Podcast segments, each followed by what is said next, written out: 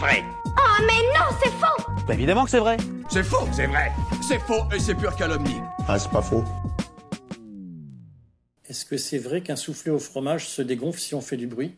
Alors, je ne connaissais pas du tout cette croyance, mais par contre, c'est bien connu que les soufflets, c'est vraiment pas simple à faire et qu'un rien pourrait les faire retomber.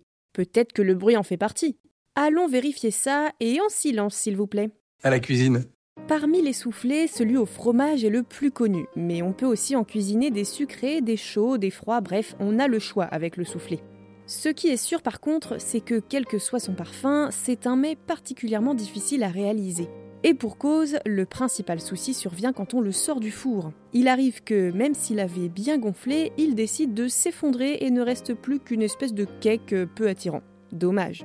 Et pourtant, c'est pas comme si cette recette datait d'hier. On retrouve des soufflets dans les textes de cuisine du Moyen Âge. Sauf qu'on ne l'appelait pas comme ça à l'époque, on parlait plutôt de talmouze. C'est quoi ça? C'était des gâteaux à la crème boursouflés assaisonnés au fromage et quelquefois avec du sucre. Cette spécialité naît à Saint-Denis en Île-de-France et on peut voir ça comme l'ancêtre du soufflé au frometon. La version moderne, celle qui se cuisine encore aujourd'hui, apparaît au début du 19e siècle, mais ils étaient sucrés à la base. C'est vraiment une recette qui a conquis du monde, puisqu'on en retrouve des variantes en Grande-Bretagne, en Espagne, au Japon, aux Pays-Bas, en Suisse ou encore en Italie.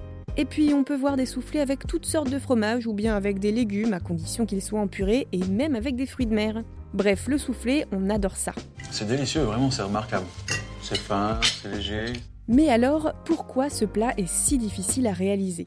Le soufflé serait une préparation si délicate que plusieurs personnes pensent que si vous respirez trop fort ou que vous faites du bruit pendant la cuisson, il sera raté et manquera clairement de panache en sortie du four. Mais est-ce que le problème vient vraiment du bruit en fait? Eh ben, on va commencer avec une simple question. D'après vous, le soufflé, il est gonflé à l'air? Eh ben non, pas exactement. On ne l'a pas gonflé comme un matelas de camping. Ou plutôt, ce n'est pas juste une enveloppe remplie d'air comme avec les chouquettes par exemple. Un soufflé, c'est de la crème, du fromage, des œufs et des blancs montés en neige. C'est grâce à ces derniers que la pâte à souffler est aérée. Parce que si vous n'étiez pas au courant, les blancs en neige, c'est ni plus ni moins qu'une mousse, c'est-à-dire quelque chose qui contient tout un tas de très fines bulles d'air. En fait, quand on monte les œufs en neige, le batteur ou bien le fouet qu'on utilise fait entrer de l'air qui vient se piéger dans le blanc d'œuf liquide et visqueux. Mais ce n'est pas tout. L'énergie qu'on apporte lorsqu'on bat les œufs modifie la structure des protéines du blanc d'œuf, et notamment l'ovalbumine. Ces chaînes protéiques viennent alors organiser leur structure autour des bulles d'air, et ça, c'est ce qui stabilise la mousse obtenue. Bref, une fois que le soufflé est au four, l'air contenu dans les œufs en neige se dilate grâce à la chaleur, ce qui va créer tout un réseau de bulles qui jouent un rôle dans cette texture très aérienne du soufflé. Mais ce ne sont pas les seuls à déterminer la montée ou l'effondrement du plat. Alors, qu'est-ce qu'il y a d'autre? Ah, juste de l'eau. Exactement, dans le mille. Ce qu'on appelle l'appareil, c'est-à-dire la pâte à souffler, est constitué d'eau. On en trouve dans la crème ou dans les jaunes d'œufs par exemple. À cause de la chaleur de la cuisson, toutes ces mini gouttelettes se transforment en vapeur, donc en gaz. Une partie s'échappe à la cuisson et une partie reste bloquée sous la croûte. Cette vapeur piégée exerce alors une pression sur les bulles d'air créées par les blancs d'œufs et c'est ça qui fait gonfler le soufflet comme une montgolfière.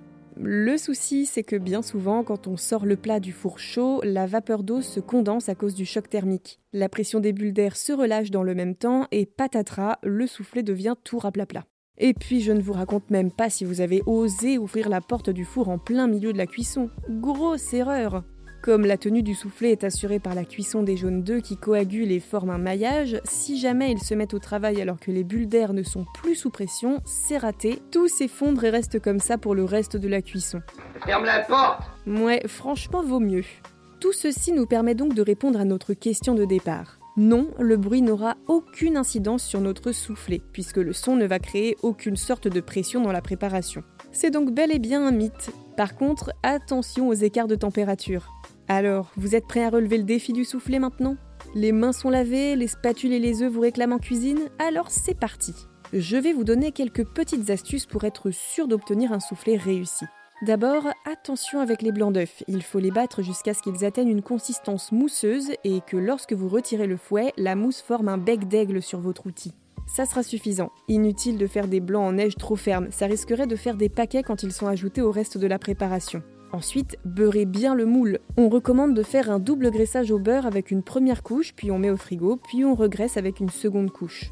Une fois que tout est prêt, vous pouvez verser toute la pâte dans votre moule doucement pour ne pas former de grosses bulles d'air. Veillez bien à ne pas laisser de pâte sur le bord du moule, sinon le soufflet risquerait de pencher comme la tour de Pise. Et surtout, pendant ce temps-là, pensez bien à préchauffer votre four en laissant bien la plaque de cuisson à l'intérieur. Comme la pousse du soufflet se fait par le bas du moule, la plaque bien chaude permettra au soufflet de monter davantage. Et surtout, ne remplissez pas le plat à rabord, histoire de laisser assez de place à votre soufflet pour gonfler sans déborder. Et si jamais vous n'êtes toujours pas sûr de vous, je vous recommande de regarder quelques tutos sur internet. Franchement, rien de mieux que celui du chef Philippe Etchebest pour devenir des rois du soufflet. Seuls ceux qui prennent le risque d'échouer spectaculairement réussiront brillamment. Ah, c'est beau. Avec ça, on ne peut que faire de magnifiques soufflets. Tiens, d'ailleurs, avant de vous laisser tester la recette chez vous, petite anecdote. Cette affaire de chute du soufflet en sortant du four est tellement connue et récurrente que les vulcanologues parlent de la théorie du soufflet au fromage pour désigner le fait que quelque chose dont la croûte est maintenue par la pression des gaz et une forte chaleur risque de s'effondrer s'il y a un refroidissement. Comme quoi la cuisine, si jamais vous en doutiez encore, c'est une vraie science. Je n'en doute pas. Et vous, vous avez d'autres idées reçues à débunker? Envoyez-les nous sur les apodios ou en vocal sur Instagram et nous les inclurons dans de futurs épisodes. Pensez à vous abonner à Science ou Fiction et à nos autres podcasts pour ne plus manquer un seul épisode et n'hésitez pas à nous laisser un commentaire et une note pour nous dire ce que vous en pensez et soutenir notre travail. À bientôt!